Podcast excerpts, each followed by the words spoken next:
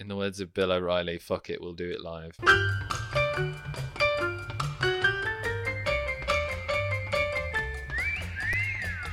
Hello and welcome to Series 2, Episode 3 of All the Way Through, the podcast journeying through the Louis Theroux back catalogue. My name is Matthew Dunmiles and today I am joined, as always, by Alex Watson. Hello, Alex. Hello, thanks for letting me join you today. That's kind of you. I know. It's almost like I need you for every episode. Desperately.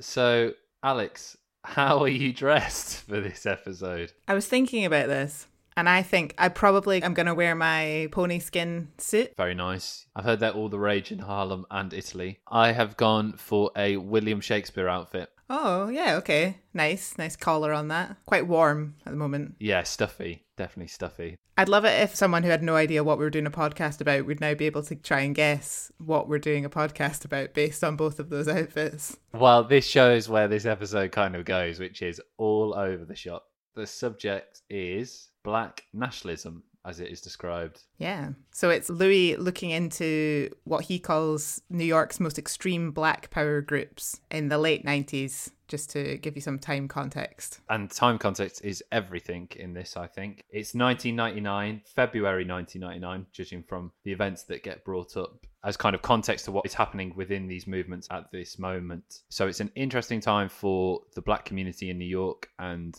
Louis is there to find out whether they will accept him as a white man. Which is an interesting way to frame an episode, primarily about racism and the struggles of being black. Yeah, it's brave. I think the thing to remember is this is Weird Weekend, so the idea is that Louis has to ingratiate himself within the movements that he goes to be a part of. But this feels slightly more clunky than other episodes, maybe.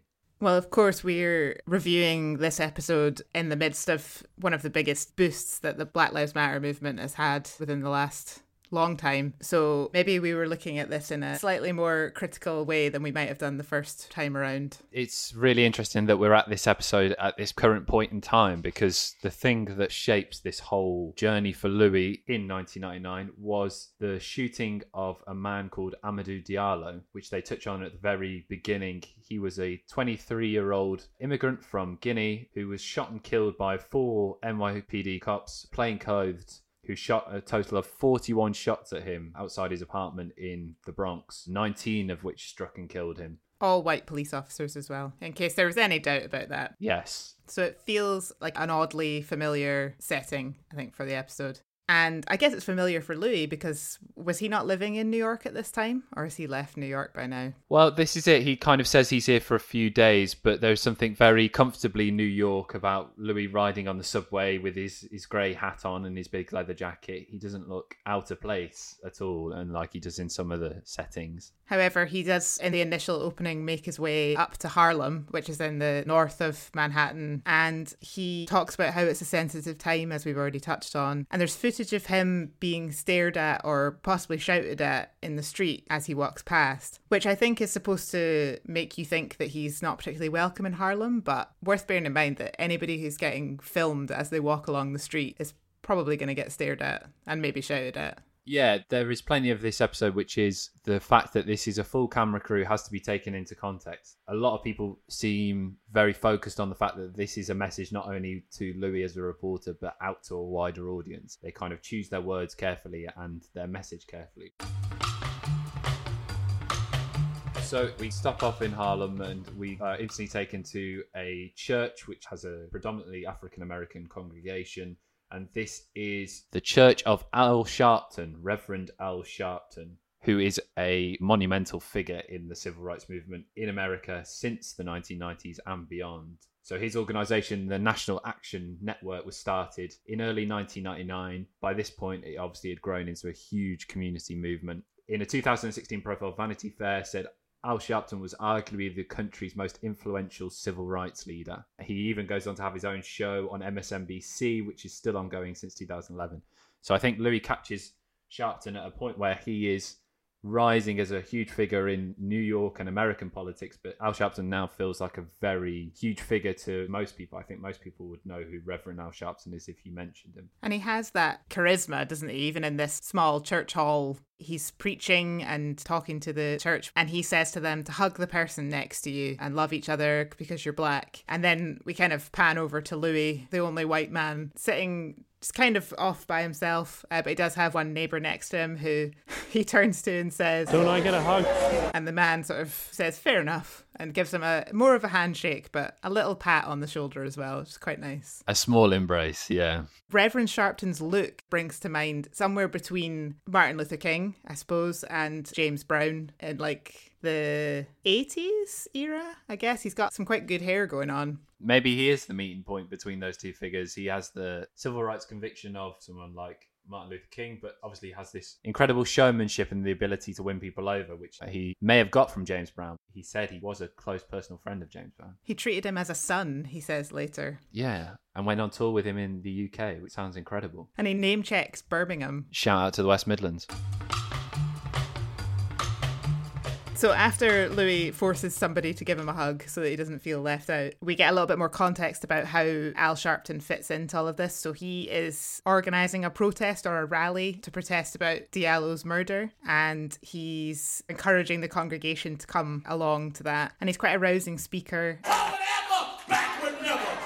turning no backing up, no selling out, no bowing no submitting, no compromise. It's gonna be no justice. No justice. Louis just looks sort of somewhere between baffled and scared. He looks like a fish out of water. I think it's maybe fair to say that Louis is not connected to the emotion in the same way that maybe people are today. I think let's give him the benefit of the doubt that he's seeing this through totally new eyes, and so maybe he is a bit taken back by it.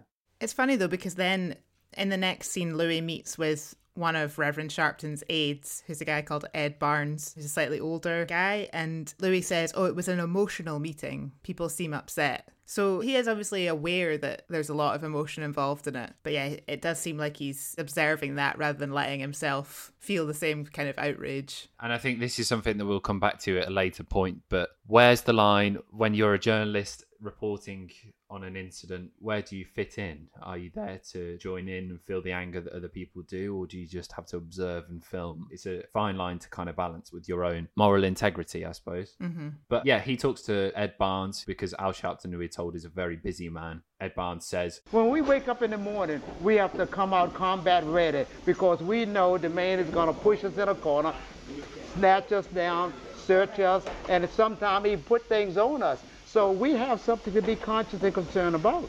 Then an incident which becomes a big talking point with many other interviewees happens. Louis and Ed are talking, and the church is sort of emptying out as they're standing in the hallway. And one congregation member walks past. As she leaves, she says, The white man is a devil. And Louis says, What did she say? the white man is the devil, she said. that makes me slightly uncomfortable. Louis laughs at this. And I wrote thank fuck because I do think there's something to be said for even though he does state that it makes him uncomfortable, he does not try and jump on his high horse here and say, How dare she say this to me? I wouldn't expect him to do that either, but it is the sort of knee jerk defensiveness of white people in general to say, well, that makes me uncomfortable. Just because she's saying the white man is a devil, you know, she isn't pointing at Louis and saying, you are a bad person. And I think that's the sort of differentiation that needs to be made quite early on. But like you say, it becomes a massive theme is the white man being a devil. Louis asks, Is that the view of Al Sharpton that the white man is the devil? And Ed Barnes says, No. Al Sharpton, he says, deals with the white man. Ed also says that they don't preach that hate at Al Sharpton's church, so they are kind of distancing themselves from that sort of rhetoric, I guess. That's interesting because it shows that Sharpton's movement still is very much in the model of someone like Martin Luther King, which is civil rights and it's about integration and inclusion. I think here Al Sharpton shows his sort of James Brown star quality when he leaves the church himself and and Louis tries to jump in just to say hello and hopefully maybe set up an interview at a later time and the Reverend just does not have time for him at all. He absolutely pies him off. He completely ignores him. He gets quite annoyed as well. He says, I'm very busy. This is one of the things I really liked about this episode was that you can see the seams all the way through. This is not a very smooth Louis documentary. He is literally trying to book some time with Al Sharpton on air. It is quite funny that we get to see Louis hit and miss with this. So he has to come up with another plan to entice Al Sharpton in. And Louis's plan is to hire an open topped New York tour bus to drive around with him on. And then there there's footage of Louis standing on the top of this bus, just awkwardly riding it on his own through the streets of New York, which is some incredible, incredible filming there. The BBC budget being spent wisely here. How do you get Al Sharpton in? Let's get a big bus. I think you could just get a car. They've come up from the people carriers of season one. They're now on buses. I like that use of budget. I'm happy with this. In the bus, they drive to the HQ of National Action Network, where the Reverend has his offices. And Louis goes in, and there are shots of the walls there where there's a lot of imagery horrifying photos of slaves with their hands chopped off. Some people in blackface. I think a still from the film Birth of a Nation, which is an incredibly controversial film to do with vilifying black men, particularly. And there's like diagrams of the inside of slave ships as well. So we're not shying away here from the horrors of racism. It's like a crash course almost in it, isn't it? Really, it's it's throwing everything at you all at once through this imagery.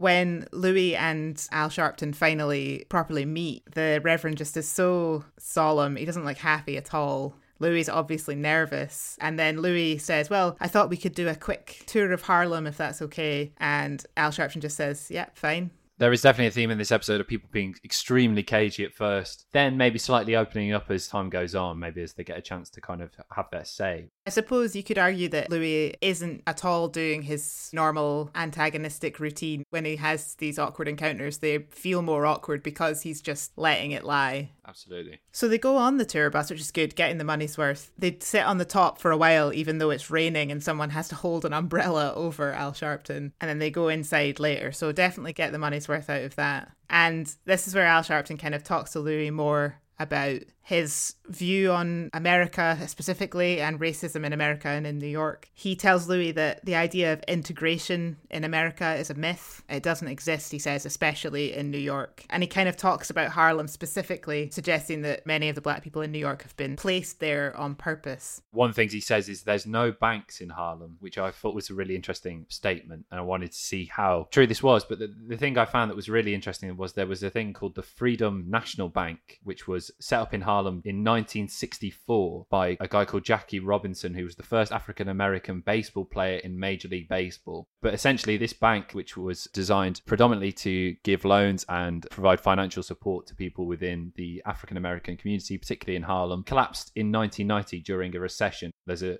really interesting New York Times article about this by someone called Stephanie Strom. Its mission was to lend to business homeowners and other consumers in neighborhoods underserved by larger banks. But the neighborhoods freedom served and thus the bank's potential borrowers often did not have enough of the resources and experience that made people good credit risks. So the economics of lending in these communities is often difficult. And while other banks may have survived this recession perfectly fine, the Freedom National Bank did end up collapsing, which is a sad thing for a community. And maybe this is what he's kind of touching on with this statement. There are no banks in Harlem. Maybe you're right. Maybe he just meant sort of hypothetically there are no banks that will help black people. But if it's true that there were no banks at all in Harlem at that time, that's mad. That says a lot, doesn't it? It, it absolutely does. And he points out the conditions, the housing, says that the area is dirty, filth is the word that he uses, and suggests that the city of New York doesn't care about Harlem and doesn't look after it and its community. They talk about attending the march, and Louis says, Should I come along to this march? Which is quite nice. He kind of feels maybe that he has to ask permission. Should I be there? Or is me being there kind of trite? Sharpton says, You should definitely come along. But he says, If you get involved in civil disobedience, you may be here a little longer than you thought. You might be in jail with us. So this becomes the premise. Is Louis going to go to the march? And will Louis put himself in harm's way for the sake of the cause that he's found here?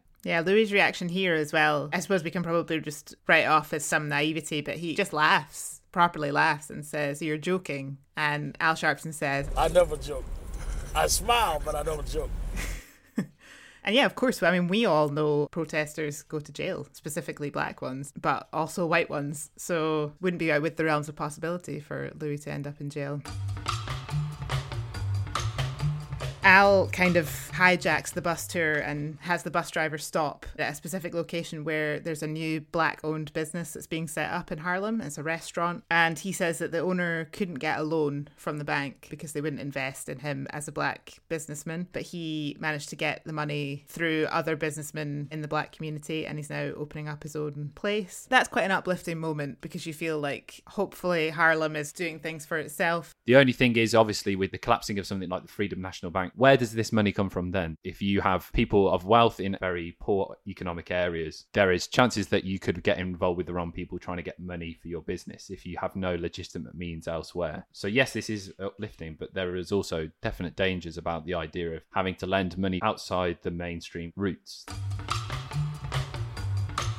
There was quite a funny moment where Louis taking a tour of the restaurant and Al Sharpton pretends to lock him in the freezer, which I really enjoyed. Obviously, they're showing that Al Sharpton, even though he's a very serious man and he's quite cagey at first, he does open up and he can be charming and kind of funny. Back on the bus, Louis again broaches the subject of being called a devil and says he's not sure how to take it. It's obviously been playing on his mind since this happened. And Al Sharpton says something here which I thought was extremely poetic, where he says, You worry about if somebody calls you a devil. If you had to live in this condition, you certainly would think this was hell, and all hells have devils. This conversation on the bus is really interesting because there's so many issues raised here which are so relevant to today. There is a good conversation about white privilege. Al Sharpton says, Just because of the color of your skin, you can do things I can't do. I'm well known, I'm influential, but you can do things I can't do in a city I was born in. Louis asked for examples. He said you can rent in better areas, you can get into better schools, you can buy property wherever you want, which is not something that is available to me. Again, segregation and racism really are economic. They're hugely about where you can spend your money and where you can live and these sorts of things, which feeds into everything else. Kind of the best bit was Louis says, there's not much you can say to that. And Sharpton says you can say no justice, no peace. The idea is don't say nothing because you just have this position of white privilege. You can still act, you can still speak, you can still say something, which is a conversation that is happening right now. I know, I thought that was absolutely perfect and just kind of summed the entire thing up like you say. And in some ways, this made me wonder if Louis is playing this role on purpose. Maybe not, because I think we were less educated in the late 90s in terms of racism, but maybe Louis is on purpose playing the sort of passive white man so that he can then show how you should get involved if you're in the same boat you have to remember this is going out on BBC Two in 1999 as late evening kind of nighttime television. He has to do the role of bringing his audience along with him, I suppose, and they will be people who are not particularly up to date with what is going on in the streets of Harlem. The murder of Diallo became a huge issue worldwide, but for now, this feels like very much a New York issue, very much centered around the community living there. So you do sometimes have to ask the questions, not for you, but for the audience at home, I suppose. Louis asks Al Sharpton about other groups that he could talk to who are black activists, and he mentions the Nation of Islam. The Nation of Islam is apparently into the white devil rhetoric, so Louis again becomes nervous about being called a white devil. And here, again, Al Sharpton just says exactly what I was thinking in such an articulate way. If you know you're not a devil or you don't feel you're a devil, then don't worry about it if you keep getting bothered by it, maybe there's a little devil in you that you're not too sure about. They leave each other and part ways. Louis says, I'll see you at the protest. And Al says, bring your toothbrush just in case. Do they let you brush your teeth in jail? I mean, I'm genuinely curious. As someone who's not been arrested, I can't tell you that. I don't know why I was asking as though you would know, like from your extensive prison experience. You've seen The Wire. if anyone knows if you are allowed to brush your teeth, specifically, I would say in a holding cell, because if you get arrested at a protest, you're not going down for a long time, are you? Is there adequate teeth brushing facility in jail? That's what I want to know. But then the Nation of Islam. Moving on, we are back in the cab, and Louis is going off to meet the Nation of Islam. He is reading a book by the Prophet Elijah Muhammad, who was the former head of the Nation of Islam, called Message to the Black Man. And then we're out on the other side and we're with Benjamin Muhammad, who is a New York minister. Because the Nation of Islam has been talked about quite a bit at this point, and because Louis had a really sort of open talk with Al Sharpton as well, who initially was a bit cagey, I think you're like, oh, this is great. Like, we're getting into it, we're going to learn loads. And that's why it's so jarring that Louis turns up at the mosque and is immediately told you can't film inside, it's a sacred place. So that's fair enough. But they hadn't didn't have any backup plans, so it seems that they just wander the streets of New York in the snow. And Louis says that talking to Benjamin is very awkward. And you see a scene where they're just standing in a shop somewhere, all kind of spaced out. Benjamin has a massive entourage with him, and they're all spaced out, very well dressed. And they're just literally looking at each other in silence, him and Louis. It's painful. It's so weird. But I wrote down that I actually loved this. it showed that there are bumps on the way, and Louis was not welcomed in with open arms, and everyone was willing to give him a tour of things that they live through every day. Some people were cagey, and not every interview is a success. That was quite fun to see that on camera. Also, quite heartening from a journalist point of view that not every interview goes well for Louis Theroux. Sorry, Louis. We can all have a stinker now and again. Benjamin Muhammad, even though he's on screen for all of probably two minutes, I would say, has a hugely interesting backstory. He joined the nation in 1997, having previously worked with Martin Luther King and the civil rights movement when he was younger. The mosque they go to is, I think, Mosque Number Seven, which is where he is the minister. And Mosque Number Seven is notoriously where Malcolm X was a preacher when he was part of the Nation of Islam. He is now the executive director of the National Association for the Advancement of Coloured People. But at this time, there was a landmark $140 million sexual harassment lawsuit against Minister Benjamin. And there was an interview with a woman called Anita Williams who has put this lawsuit together. She says she was stalked, sexually assaulted, battered, molested, threatened, intimidated, and sexually harassed from November 1998 until June of 2000. She says she has spoke to other people who were in the Nation of Islam who also saw this behavior from him. Maybe there's a reason why this guy is particularly cagey. He's in the middle of a very dangerous lawsuit. Basically, nothing is said here at all. Louis says at one point, I've been reading the book that you said the name of that I've now forgotten. Yeah, the Elijah Muhammad book. Yeah. And Benjamin's basically like, okay. Louis tries again, says, Can we just go for like one more walk around the block? I feel like it's like when you're in early high school and you really fancy someone and you're like trying to see if you can get a snog. Can we just go one more time around the playground? And then Benjamin's like, nah, I have a call. I need to go. Conference call, he says. In my head, I imagined a Zoom, even though we're 20 years too early. He's got to record his podcast. He's got a quiz with his friends. And then that's it. He just says goodbye. He says thank you very much. Louis very polite and grateful for the time. And that's it. He's away. a disaster, but good fun to see, I think.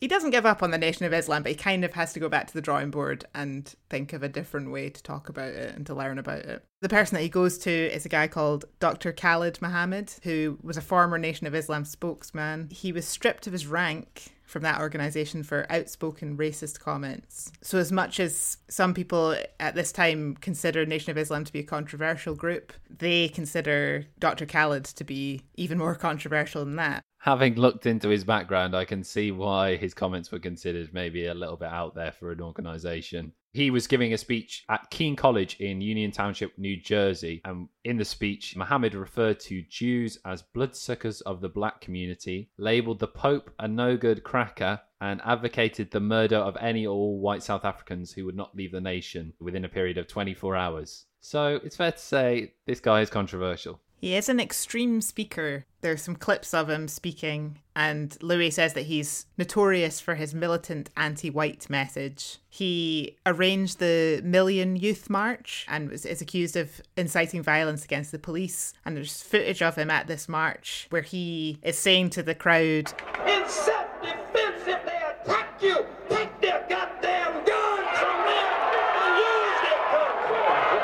Million Youth March was really interesting as well because at the time, the mayor, who was Rudy Giuliani, who obviously is now most associated with being Donald Trump's lawyer, but at that point was the shining star of New York and was a big figure in the September the 11th attacks, which happened a few years later. But he was saying that this was a hate march and was citing the anti Semitic and anti white remarks as a reason why this march shouldn't go ahead. But they went ahead with it anyway. Apparently, this was a really big issue at the time. Giuliani was problematic in itself, though, wasn't he? Holy shit, yes.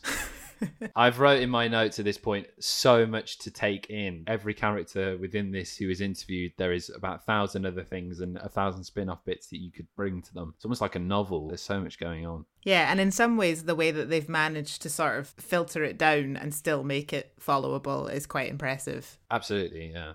So What Dr. Khalid does now, or at the time of the episode, is he leads the new Black Panthers, which Louis calls an underground vigilante group. Khalid won't agree to meet Louis anywhere to do with the new Black Panthers. He doesn't want him to come to their HQ or office or whatever the setup is they have. So he agrees to meet Louis in a restaurant. He comes in and he is wearing this mostly black outfit, but it has some military looking patches on his jacket and says hello to Louis and sits down and is very polite. And Louis kind of immediately blurts out, Being very friendly. Like he expected him to come in wielding guns or something. I'm not really sure if it's the smartest thing to say, and it proves to not be the smartest thing to say because, as you probably would, Khalid gets a bit defensive. Louis says, I've read about you, and from what I've heard about you in the media, I thought you'd be more aggressive. From that point on, Dr. Khalid switches on. He puts himself in, he's speaking to large audiences frame of mind. And maybe that question was the thing that made him realize, oh no, you have to approach this like you would approach a rally. Khalid's response is to say that Louis is kind of proving his point here and saying, you know, white people are impossible to get along with. and Louis, again, asks him, Not to be too blunt about it. Do you regard me as a devil? And Dr. Khalid replies, What a cheap little question. Is that a cheap question? probably is. Probably is quite a cheap question, this one. It is a, not only a cheap question, it's really evidence of what I have just said. So they take a break, they grab some food, and then Louis sits and eats on his own while Dr. Khalid speaks to other people. when Khalid does come back, Louis sort of points out how awkward it was that he went away and ate somewhere else, which just makes everyone uncomfortable. And then Louis immediately asks him, Are you in a relationship?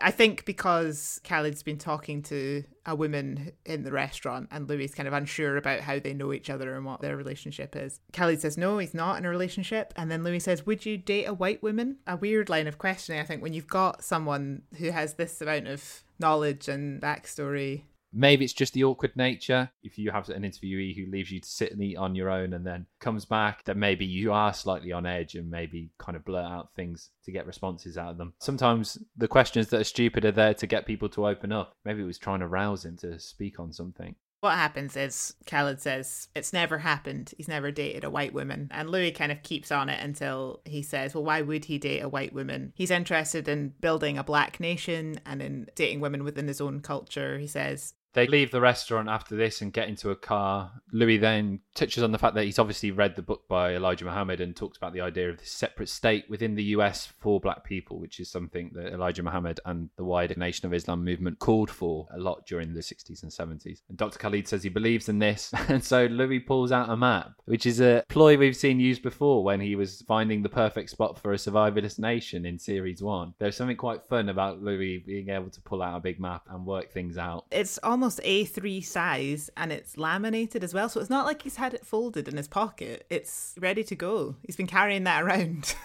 They came prepared. The states that Dr. Khalid indicates are sort of the southern states. I think he says Mississippi, Alabama. I'm not sure how many actually, but a significant chunk of the right hand of the United States. The Carolinas are mentioned as well, as well as Georgia. No mention of Florida. They don't want Disneyland. No, No. no. Although he is happy to have this conversation and he humours Louis with his big map, Khalid talks very formally and almost in a sort of I can't think what the word is. Would you describe it as rehearsed? Yeah, This is why I, I maybe forgive Louis for asking the, the kind of silly questions as a way to maybe break through that very rehearsed way of speaking, which is obviously been practiced from speaking to groups of people, maybe speaking to the media quite a lot. How do you get him to break out of that, I suppose? That's true. At this point, Khalid says black people need reparations from America and they also need independence, which is why he fully believes that there should be a black state within the United States. Their journey takes them to a shop in Harlem. There isn't very much said about this location. There's no name or anything, but it kind of looks a bit like a department store or there's a lot of clothes. I thought it was a market at first, but then I think, yeah, it's probably more a clothing store or a department store. And Khalid says they're proud of this shop. It's the last of a few in Harlem. And while they're in here, this is maybe that Louis trope that we always talk about where they're doing something quite normal and then having a deeper conversation. And while they're looking around at the clothes, Louis asks Khalid about the Nation of Islam belief that white men have a 6,000 year reign and that that is coming to an end. And then after that, the black community will rise up and will, you know, have their reign. He asks Khalid if he believes that. And he says yes. The way he talks about white America, he sort of thinks it's burning itself out, the way that things are going. There's quite a few weird but funny things in this, but Louis asks him this question, showing clearly he's more than skim read this book in the back of the cab. And then while Dr. Khalid is answering the question, Louis is still browsing through clothing racks and looking at things. Even Dr. Khalid stops at one point to say, That is a beautiful shirt, um, which is just hilarious. Khalid kind of pulls out a few things and says that they would suit the women that they'd met earlier in the restaurant, which brings us back to the conversation about women who date. But yeah, you kind of see this little side of Khalid where he's maybe he's a little bit of a player. He says this top would look good on Valerie. And Louis says, Who's Valerie? The woman we met back in the restaurant was called Phyllis. And instantly Dr. Khalid gets quite cagey about this. He's like, oh, yeah, yeah, of course she was, yeah. but then there's a weird moment where Louis kind of circles back to this and says, but you don't find white women attractive. And Dr. Khalid says, no, I don't. And then. This is weird. Two of Louis' crew, Leanne and Kate, and Khalid name checks Leanne as well and is trying to remember Kate's name. And he basically says, yeah, I wouldn't find them attractive. And the camera just turns round and these two poor women who they're working they're in their like scruffs. It's cold in new york it's been snowing and yeah they have to just be on the camera now so that this man can say i wouldn't date you. I wouldn't give you a second look is what he says. The people we see on camera at that moment are Kate Townsend, who is the director of this episode and also the main producer, and Leanne Vincent, who is assistant producer. So if you're listening, guys, hello we feel like we should at least name check you properly in this scene where you are described as Queens of England. It's all very odd, very, very strange. Also, if you are listening, I'm not saying you look bad. I'm just saying you weren't prepared to be on camera, which is fair enough. The clothes shopping continues. This is where we get to my pony skin suit, by the way. Louis holds up a pair of beige trousers and says, This is horse skin? Mohammed, who owns the shop, says, Yeah, they're made from ponies, the little ones. Louis says, Oh, well, that wouldn't go down well in Britain, meaning because Britain's a nation of horse lovers. And Khalid gets quite angry about this. He basically ultimately says to Louis, You love horses more than you love black people. This is what makes this whole bit so weird. It's a conversation about horse skin trousers and a matching shirt that Mohammed also has available in the shop, by the way. But then feeds into this strange conversation where Dr. Khalid is talking about Britain as a force in slavery, which obviously Britain was a huge advocate of slavery for many, many years and profited heavily from this. And so that's a good point, but it's all wrapped up in this conversation about horse skin trousers.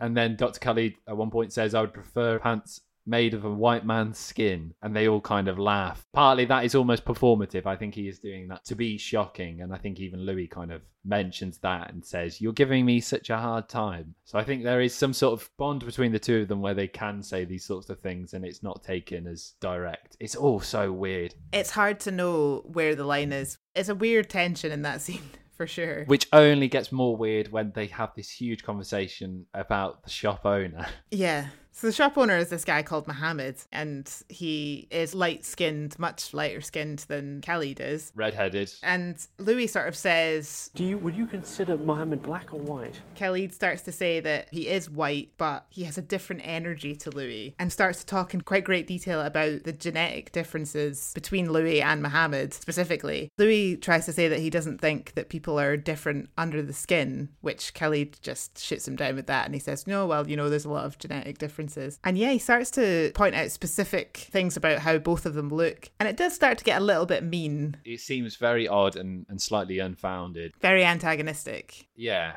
Dr. Khalid's comments on the difference in energy and spirit, maybe more about their place within the Harlem community and society in general. But the stuff about Nordic features and Louis' interesting nose an interesting chin, all gets so ridiculous. And even the comments about Louis saying that we're all the same under the skin, Dr. Khalid dismisses this with talking about recessive traits. Very quickly, Dr. Khalid's conversation becomes slightly odd and a bit obscure. It almost feels like he's maybe just possibly trying to get Louis back for making him feel uncomfortable in earlier conversations. But Louis takes it on the interesting chin and he leaves Khalid to move on to the next group who are the Israelites. So this is another Black Power movement. They're known apparently for preaching in the street in New York. And there's two or three sort of young guys preaching in the street, talking very confidently. One of the things that they say with absolute conviction is that America will be blown off the face of the earth by the year 2000. Louis does not have some sort of booked agreement that he's going to see them by the looks of it.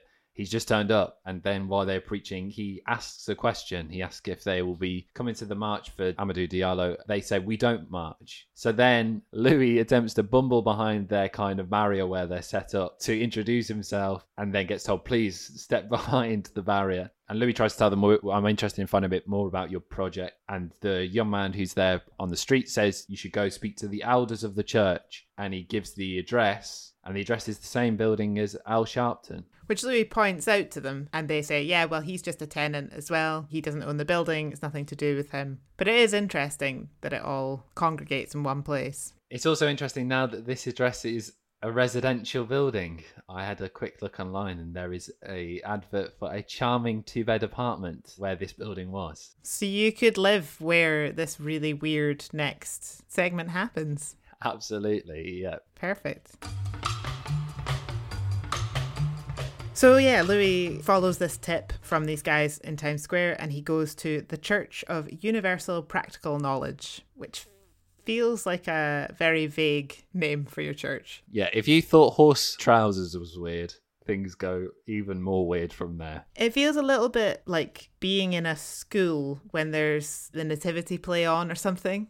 Yeah, I've wrote very nativity. The walls have loads of paintings on. There's these gold doors as well. And everyone in there is in these elaborate traditional costumes. And they do look like characters out of the nativity. Apart from there's a lot of diamante and glitter going on as well. There's a lot of jewelry, there's a lot of sunglasses. It's almost like there's like a sort of hip hop element to this nativity. The mural that gets the most screen time is a massive painting of Jesus Christ, a black Christ, and he's on a horse and he's taking down the Pope in a very sort of bloody graphic scene. And when Louis points it out to one of the church members and asks about it, they calmly tell him this will happen by the year 2000. Good likeness to Pope John Paul II, I thought as it was when Louis went to meet the preachers in the street, there's a lot of you stay behind this barrier, we'll tell you when to come here. They want to see ID for everyone in the crew, they want to know who they are. And Louis seems a little bit nervous. He's sort of asking, What's going on in there? Why can't we be in there? What's happening? But then eventually they're allowed into the room where it all happens. Which makes you think while they were sat waiting, they've quickly set up this bizarre panel. Yeah, it's like a press conference after a basketball game or something. Yeah, so there is a desk in the middle of the room where there is three chairs behind it, and then all the high priests of this movement are all sat on stage, completely mic'd up. There is a camera crew there from the church itself, which uh, is apparently for security reasons. So clearly, they are not missing their chance to be on the BBC and a big star. They thought, if we're going to go for this, it's going to be big. There's no casual walks around New York in this one. It's an address, isn't it? Like Louis to sit and be addressed by these guys who are the church elders. And the one who does the most talking is Chief High Priest Yashair. But he says that there's four of them who run the church. And he says that the group gets described as radical, but they aren't. They believe in the Bible totally. And then uh, he sort of just starts attempting to educate Louis on what the Israelites believe, which is that many historical figures going back as far as you can remember were all actually black. He's holding up this big book of the British monarchy, which looks like a bumper edition, and he says the original rulers of England and Britain were black. And this point, Louis' eyes look like they might pop out of his head. I've never seen a man so shocked. He's so far away, which makes it better as well, because the high priest has got this book, and then Louis is like, you know, half a room away from him, sort of trying to see what he's pointing Mm. at.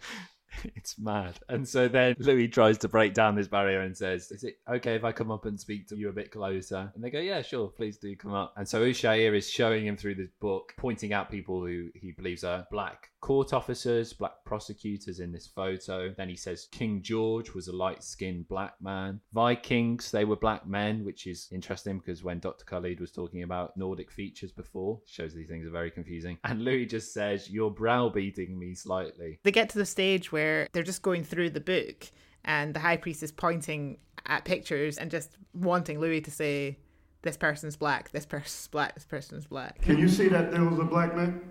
In the picture, they're black. I'm asking you very simple questions without bringing forth any threats. Can you see that these are blacks? They are black people. Give the man a hand. We gotta give him a little hand clap again. I like it. He finally came out. So they talk about the whitewashing of history that these people aren't remembered as being black when they were. And following this kind of intense discussion, there's a very nice moment where High Priest Ushair says, If any of you want to go to the bathroom or need a drink, we have those facilities for you. And then the tension is maybe somewhat alleviated by the arrival of High Priest Tazawapin, who pops in in this incredible fringed outfit. And the priests speak to each other in Hebrew. These guys are fairly young looking, just so you're not imagining like old guys with big old beards. It's just hard to get a good gauge on this setup. It's funny. I think it's okay to say that this is a very funny setup. It's certainly weird. It's weird. And I think Louis is almost at the point of laughing, but they are quite enjoying the way he's reacting too. So then Louis puts together this kind of pop quiz of historical figures and asks whether they were white or black. And the high priest, Ushair, is keen to play along with this game. So Beethoven is black, Mozart, black, Cleopatra, looked black but was white. William Shakespeare, undoubtedly black. Uh, Abraham Lincoln, still in debate. It's a possibility. Christopher Columbus, they'll let white people have that one. He's white. Henry VIII, black. And then Ushair even offers his own suggestion Wales's favourite, Tom Jones. Louis repeats and goes, Tom Jones is black. I want to be black. Which, yeah, it's just not. No. No. It's, yeah. We get caught up here in the excitement of everybody in history being black. But yeah, going around being a white middle class man saying, I want to be black is not uh, the best idea. But they humour him and say there is, you know, check out your history. You could be one of us. Yeah, look at your genetic past. This is a very silly kind of scene, but there is something to be said about the history of black people within Britain, especially, and also wider Europe. There's a book about Alessandro de' Medici, which the Medici were a huge family in Florence at the time and in Italy in general, who was considered to be the first black prince of Florence. He was born to a mother who was black. And there's also a book by an author called Miranda Kaufmann, which is about black Tudors. And apparently, there were over hundreds of people living in Tudor Britain who were black, who often had rights and status far above working class white people at the time because they were brought over by kings and had a position in regal society, essentially. They aren't a million miles away from the idea that history has been whitewashed and there were people of black origin in these areas. We leave the Church of Universal Practical Knowledge. As soon as this is over, this sort of humorous moment, we're straight back into the outrage about Amadou Diallo's death, which Louis says is growing. His funeral takes place, and there are protests at that, including Dr. Khalid, who we see speaking passionately at the funeral. One of the quotes, he says, We should be taking life for a life. So he, again, is sort of saying, we need to be violent in answer to violence. And Louis wants to talk to Khalid after this and sort of trails around after him through the streets. But Khalid is really busy being talked to by lots of people. He's got a lot of fans that come up to him in the street. There's one woman who says she has a painting of him in her house. He feels like he's this massive, massive figure he's tapped into an energy and seems to be kind of channeling that for people. It's interesting as well that at this point, when they give the context that the cops that killed Amadou Diallo are still on duty at this point, they say that the black community feels totally let down by Mayor Giuliani. Louis does finally get to chat to Khalid here, and they decide to head to the Bronx where Diallo was shot. In the car on the way there, Louis asks about how Khalid and the New Black Panthers are protesting Diallo's death and what their plan is on that. And very measured, Khalid just says, I can't talk about that on film. And Louis asks, Do the New Black Panthers want to topple the status quo rather than the status quo moving to fit in around them or changing? And Khalid says outright that the black world and white America can't coexist. He thinks that if black lives are taken, white lives should be taken in answer to that, and that the black community must arm themselves to protect themselves. At this point, they're moving out of the car and they are at the scene of the crime, the scene of where Amadou Diallo was shot, and there's still the bullet holes in the door, which is just shocking, really, to see this so bare and so raw. And this is when they talk about the equivalent killings. Louis tries to call him out on this, saying, You're advocating race war. Dr. Khalid says that white men only understand violence and peaceful protest has been so, in his words, ineffective up to this point, and so they have to speak with violence. Louis then interjects and obviously doesn't want him to be able to just say this without any sort of conversation or debate. But this is all going on at the scene of a murder. It's so weird. It's really strange. It's again that thing where it's like Louis not emotionally connecting to it. And I think Khalid gets really passionate here and goes off on a bit of a not I'm not going to say a rant. He just he starts talking and, and trying to get through to Louis, saying, Look, we're standing here where someone was shot this many times in cold blood. And he kind of moves around and says, like, why did the police need to do that? If they were worried for their lives, why couldn't they duck behind a car? Look, I'll show you how I do that. It's almost like he's just getting so frustrated with Louis, who keeps trying to interrupt him, asking if they can have a conversation about it. But it's like he's just trying to say to him, like, look, man, like we're here, like look at the evidence of this, look at what's happened the points that Louis is trying to raise aren't necessarily wrong. The idea that segregation is the right answer is something that I don't personally believe in, and I think a lot of people would be against. But there is something about the context of that scene and having that conversation there that just feels so odd.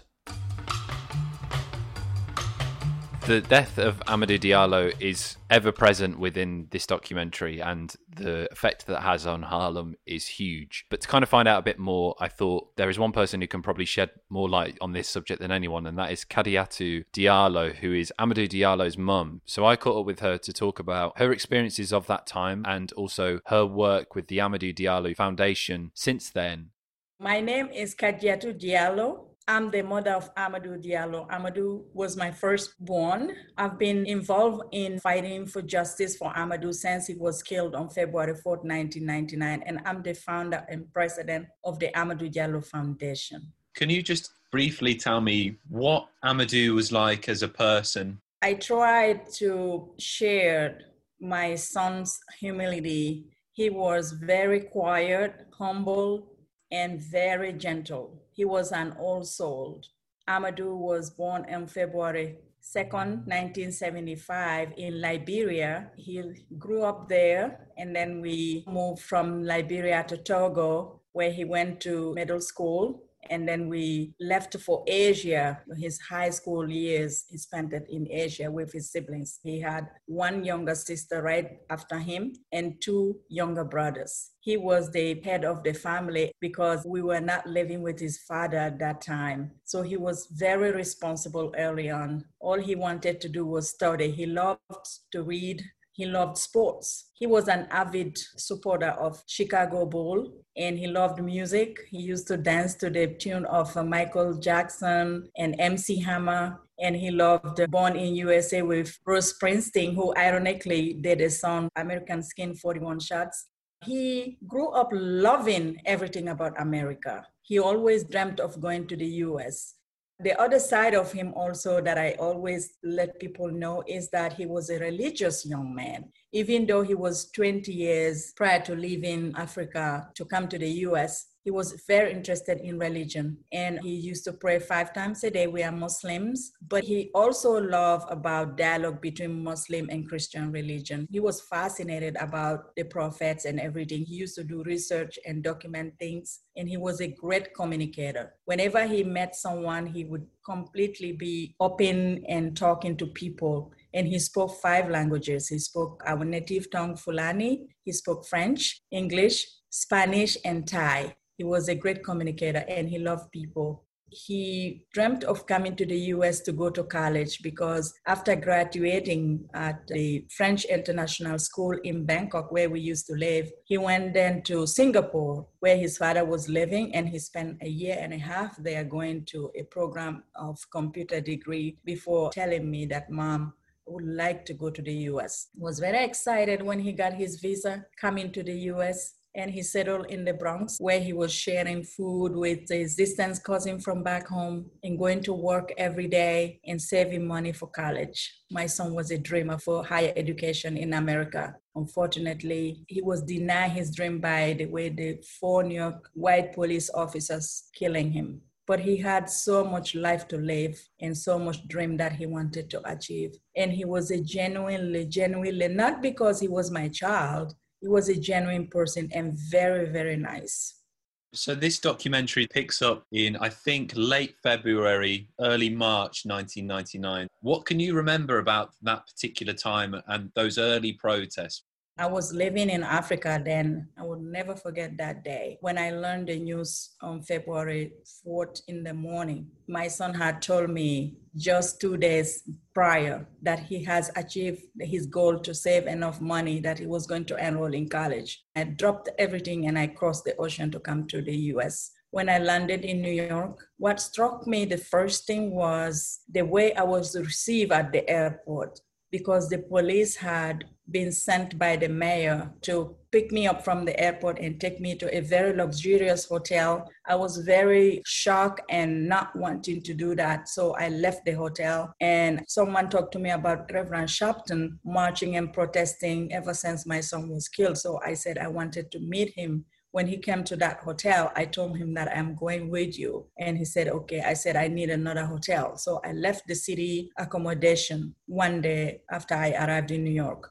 I remember the first thing when I went to the NAN, the National Action Network rally. I remember seeing many people. It was full of people very touched by what happened to my son. But also I saw other moms had their children picture on the chest here and showing me that they too have been victim by police brutality. Their children has been gone down. So i said to the world i said my son will not die in vain. I'm going to fight for my child so that no one will ever forget who amadou diallo was and the dream he wanted to achieve and it was very quick and very eventful. Yet I was grieving in a new territory and then confronting everything at the same time and dealing with the media and everything else. It was very hard. That was a very, very difficult time for me.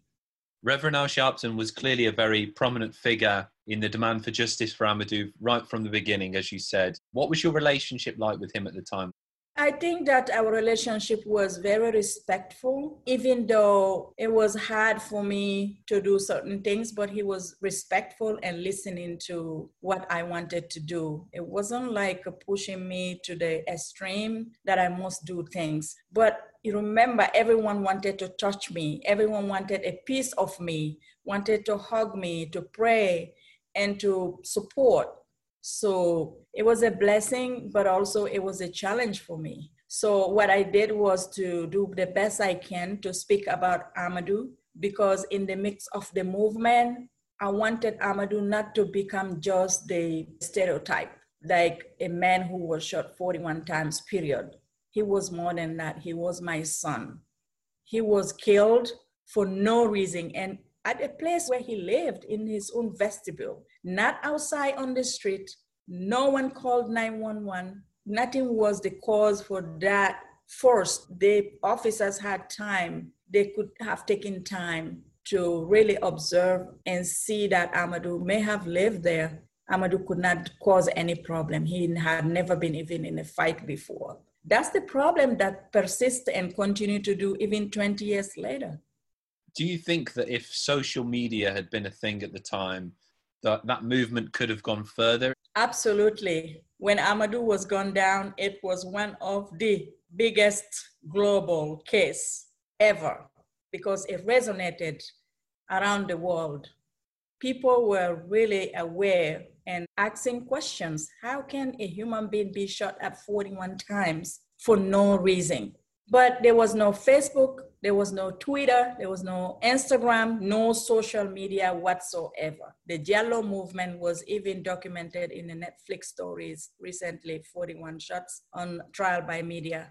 even though it was as big as it was at that time, the lack of social media gave the media the power to control the narrative, which is to portray Amadou as the insignificant immigrant who met his destiny on the tough street of New York people were asking themselves, oh, maybe he doesn't speak English. Maybe he doesn't understand police command. So I was screaming on top of my lungs to let the people know, no, Amadou was an international, a world traveler who was exposed to diversity early on, who went to live in many different countries in Africa and in Asia before coming here. That's the problem after the trial in Albany, the officers got exonerated for all wrongdoing and Amadou was blamed for his own death, I don't want him to be remembered for violence because so much violence has already been done to my child. I don't want somebody else's child to be hurt or arrested for the cause of the outcome of the verdict. So even though I was pained and really could not comprehend what just happened after the verdict was rendered, I went out and asked the public for calm and prayers. There was so much demonstration following the week of the trial, but people did it without causing violence. You cannot solve a violence problem with more violence. How much did the events of 1999 change the course of your life? These events that happened to my son actually diverted my life and my family's life. I couldn't stay back home. I have to come to the US to fight for my child. Nothing else mattered anymore when Ahmed was killed that way. And of course, his siblings also have been impacted because we were living in a different continent. We have to immigrate here and go through the process of the trial and then I created the Amadou Diallo Foundation because I want his legacy to be a legacy of hope, a legacy that can support young people who, like him, are dreamers of having higher education. Everything else stopped for us. The police, when they brutalize or kill a loved one, they have destroyed the family because we will never be the same. We still have hope for changes, but yet, every one year or two years, you have another uproar. It's still happening. What is going to take for this to stop? I want to call on all the stakeholders to review in their hearts, reach deep into their heart and feel something and be moved to do something to stop this nonsense, no matter what political ideology you belong to. This is a humanity problem. We need to fix this human beings are capable of doing the worst or the best. Let us just come together, black, white, yellow, whatever is your color or your origin. Because unless we fix that situation globally, I mean, not just the US, globally, we will never be at peace. Unfortunately for Dr. Khalid Muhammad in 2001, he dies of a brain aneurysm. Oh my God. Yeah, so the new Black Panther Party continues on without him. That's shocking that he died like that so suddenly. Yeah, really sad. Really sad. Louis, after this frank conversation, remarks in the narration that he's ashamed of his own complacency. So he goes to Queens to meet up with Ed, who was Al Sharpton's aide, and it's the night before the big protest rally in Wall Street. So he goes to Ed's house to chat to him about what that's going to be like. Ed has an amazing jumper on. He does. Beautiful red jumper. Ed takes him down to his kind of recreation room, which he's got set up in the basement. He has tons of vinyl. He has a bar set up down there. And he says to Louis, When you're not busy, come on over and I'll put on some mad sounds for you. I guess maybe in a bit we didn't see, they've obviously struck up conversations about music, and he's quite excited to show Louis his music collection. And that's quite a nice thing where they bond over that. Louis sort of looking through everything and points out that Ed has a Busta Rhymes CD. Ed says, I regret buying that. It was too rough for me.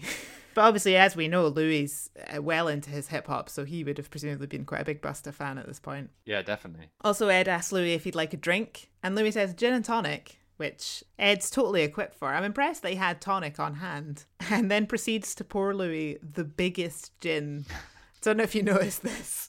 It's like three parts gin, one part tonic. And then when Louis takes a sip, he says it's beautiful. And then Louis takes the time to recap Ed through his adventures. Ed plays that kind of role. And Ed's that character, isn't he, who Louis obviously feels safe with? Absolutely. Louis thinks he's had mixed success in terms of trying to bridge the racial divide. And Ed says people are going to say some things, whether they know what it's all about or not. People are going to speak what they feel is true. And he says that obviously racism still exists. We have a conversation about that.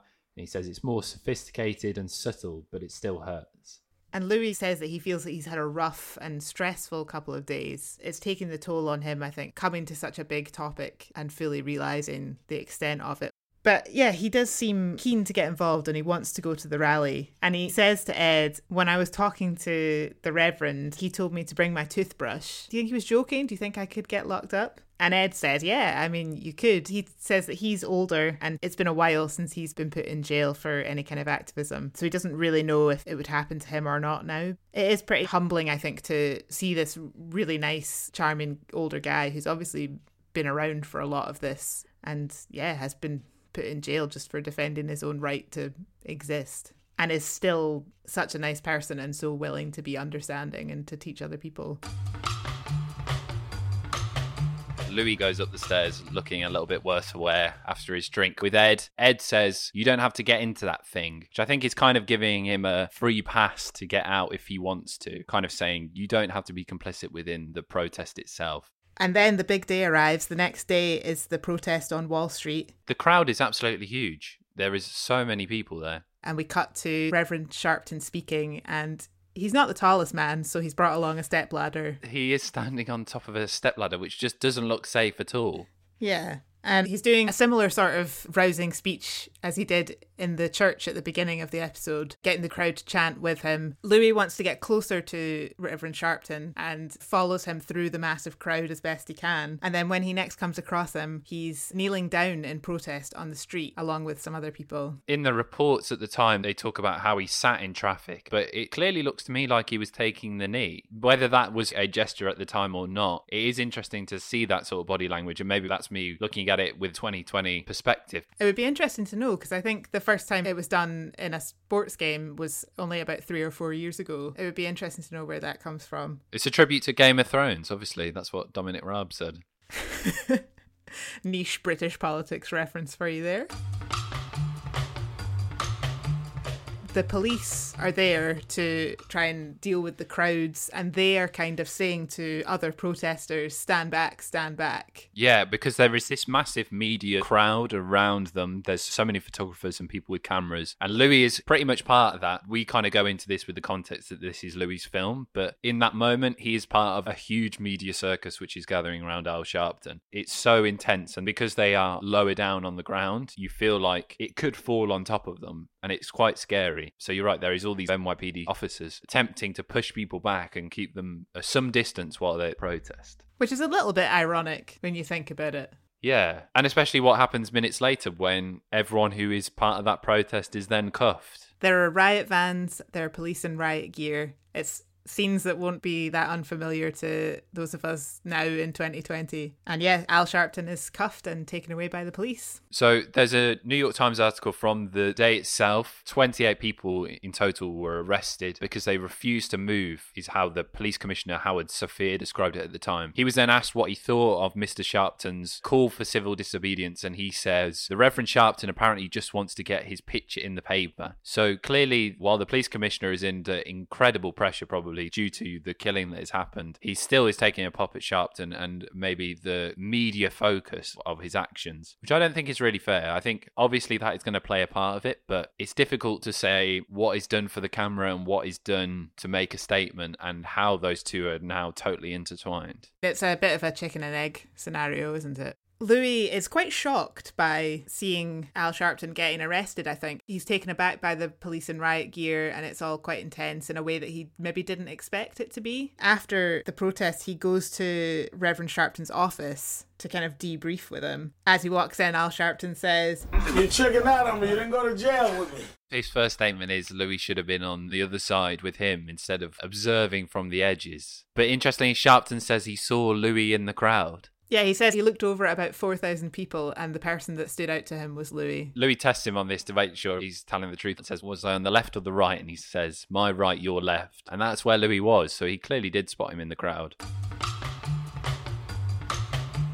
I kind of love this bit. I think it's probably for me the most poignant part of the entire episode. And it's good that it's at the end to sum everything up. But Louis says he thought that jumping in and taking part in the protest and standing next to Al Sharpton would trivialize the cause and would make him, I guess, sort of seem a bit like a day tripper. You know, he only turned up this week. He wasn't really aware of all the racial unrest. He kind of justifies this to Al Sharpton. He asks, did he let him down by not being part of it? And Al Sharpton says, you let yourself down. You missed a golden opportunity to fight for freedom. And this is the real crux of it. The reason why Louis is deliberating this with Al Sharpton is not because he's worried he's let Al Sharpton down, but actually he feels like maybe he should have done something himself. And he says to Al Sharpton, if Martin Luther King was making his I Have a Dream speech, is it appropriate for me to be standing next to him? And Al Sharpton says, it might have helped his dream. Going back to the origins of Weird Weekends, the whole idea is Louis immerses himself within movements, within times, within people's culture. And by standing back and being part of the media scrum at the protest, was he really involved or was he just there observing from a distance? Then there's a great bit that we already talked about earlier where Reverend Sharpton talks about being in England with James Brown. And what's interesting in this scene is Louis kind of following Al Sharpton round, and you feel like you are very fortunate to get a glimpse of his time. So while he is talking to Louis about Louis' moral quandaries, he's going out into the offices and asking everyone if they are okay, and then he heads downstairs to the record store, which is just below his office. You get the idea that he's always busy, but I wonder if it's a bit of a tactic to keep Louis at arm's length as well. Not that I don't think they have a good rapport by this point, but just to remind him that he's busy and important. Definitely. And maybe it's a way to kind of throw him off. We talk about this all the time that Louis gets involved in very domestic, mundane chores to try and win people's trust and let them talk. Maybe Al Sharpton, the way keeping his guard up is to keep Louis on his feet, to never really get settled with him. I think it works. Louis keeps asking, What are you doing now? Where are you going? It's like a little kid. As he did with Ed, he kind of runs through a few people he spoke to on his journey to Al Sharpton. And one of the things he talks about is his issues with Dr. Khalid and his plans. Louis feels like he could see people hurt because of his violent approach. And Al Sharpton gets fairly riled up about this and says, Dr. Khalid has never hurt anybody. Why are you getting upset about imaginary hurt when there's real hurt? He says, then I don't agree with the strategy, but they're not the problem. And this is really interesting because it's easy to see why Sharpton and Khalid are kind of opposite ends of the spectrum of this movement, but he is still very reticent to criticize someone who is still going for the same goals as him the line that really did give me goosebumps from Al Sharpton at the end of this chat. Louis again is still beating himself up and saying, Do you think I should have gotten involved? Sharpton says, You not only should get involved, you must get involved. That's the only way it's going to turn around is if everybody gets involved. And just because some people may not want you to get involved, that should make you want to do it even more because it's right. It's the only way we're going to turn the world around. I felt like it was almost like he was looking straight at me through the TV at this point and saying, get involved, stay involved. So it's the end of the episode, and while they're rolling the credits, they talk about how Al Sharpton's protests continue. And then we cut to a scene within a square where one of the protesters taking a seat on the floor is Louis himself. Louis makes the step up. And they talk about the fact that 1,156 people were arrested during this, and Louis was one of them. So obviously, that final conversation with Al Sharpton did trigger something within Louis where he felt like maybe I missed the chance before, but I should definitely take the chance now. And you see him in handcuffs. He properly gets arrested. The final words that pop up on the screen say the four police officers are now awaiting trial for the shooting of Amadou Diallo. And then in the time since, there's a New York Times article from the year 2000. Four New York City police officers were acquitted today of all charges in the death of Amadou Diallo. He was shot 41 times, as we've discussed. He was unarmed, shot outside his apartment building in the Bronx. So these four police officers received no charges for these actions, which is just shocking and, and, and feels so much more shocking when you've gone through this whole journey with the intense anger and the intense emotion that is felt by people to then be so let down by the system at the end. It almost leaves you lost for words. It's absolutely mad it feels like not much has changed and it really should have in the last 20 years. Yeah, Exactly.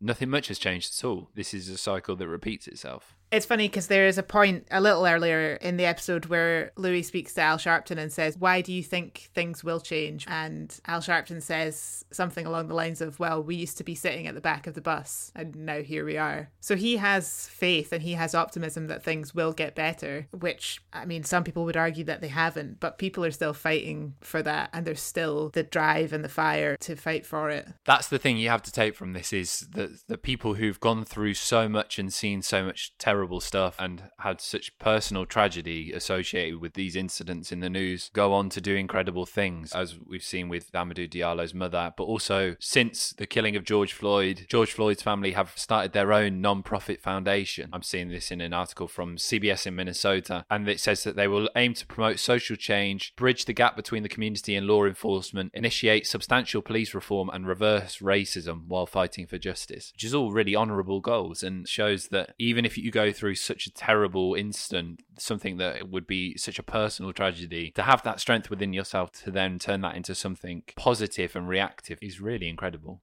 Although it feels like quite a brutal, depressing ending to the episode, I think we should think of it as just a call to action more than anything. Yeah, agreed.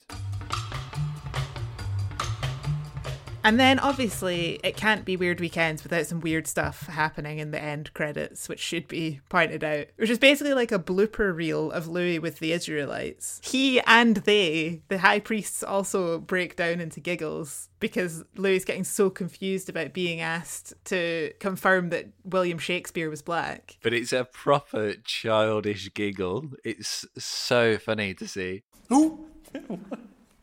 I can't hear you. This is not the Jerry Springer show. Who? William who? What's the question? Everybody's laughing. It's so good. Okay, then, Alex, is this good Louis or bad Louis?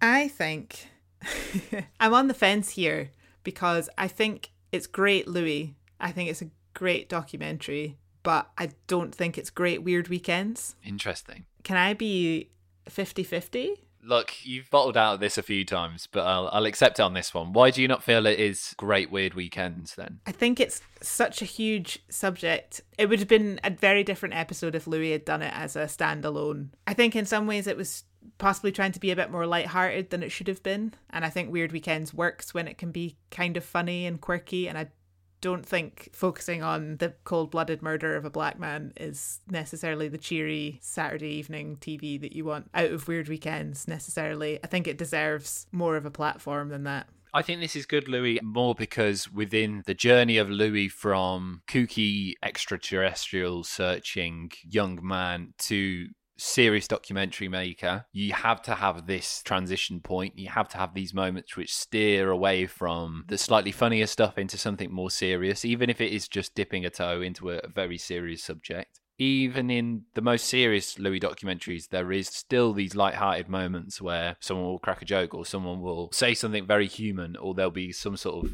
funny interaction. While the balance may not be totally right here, it still felt like this was stepping into where Louis will eventually be. Yeah, okay. I'll take that. I'll accept that. Okay. Maybe I'm straying like 60% good Louis now. We've introduced a percentage system now. This is good news. it's not going to get confusing, don't worry.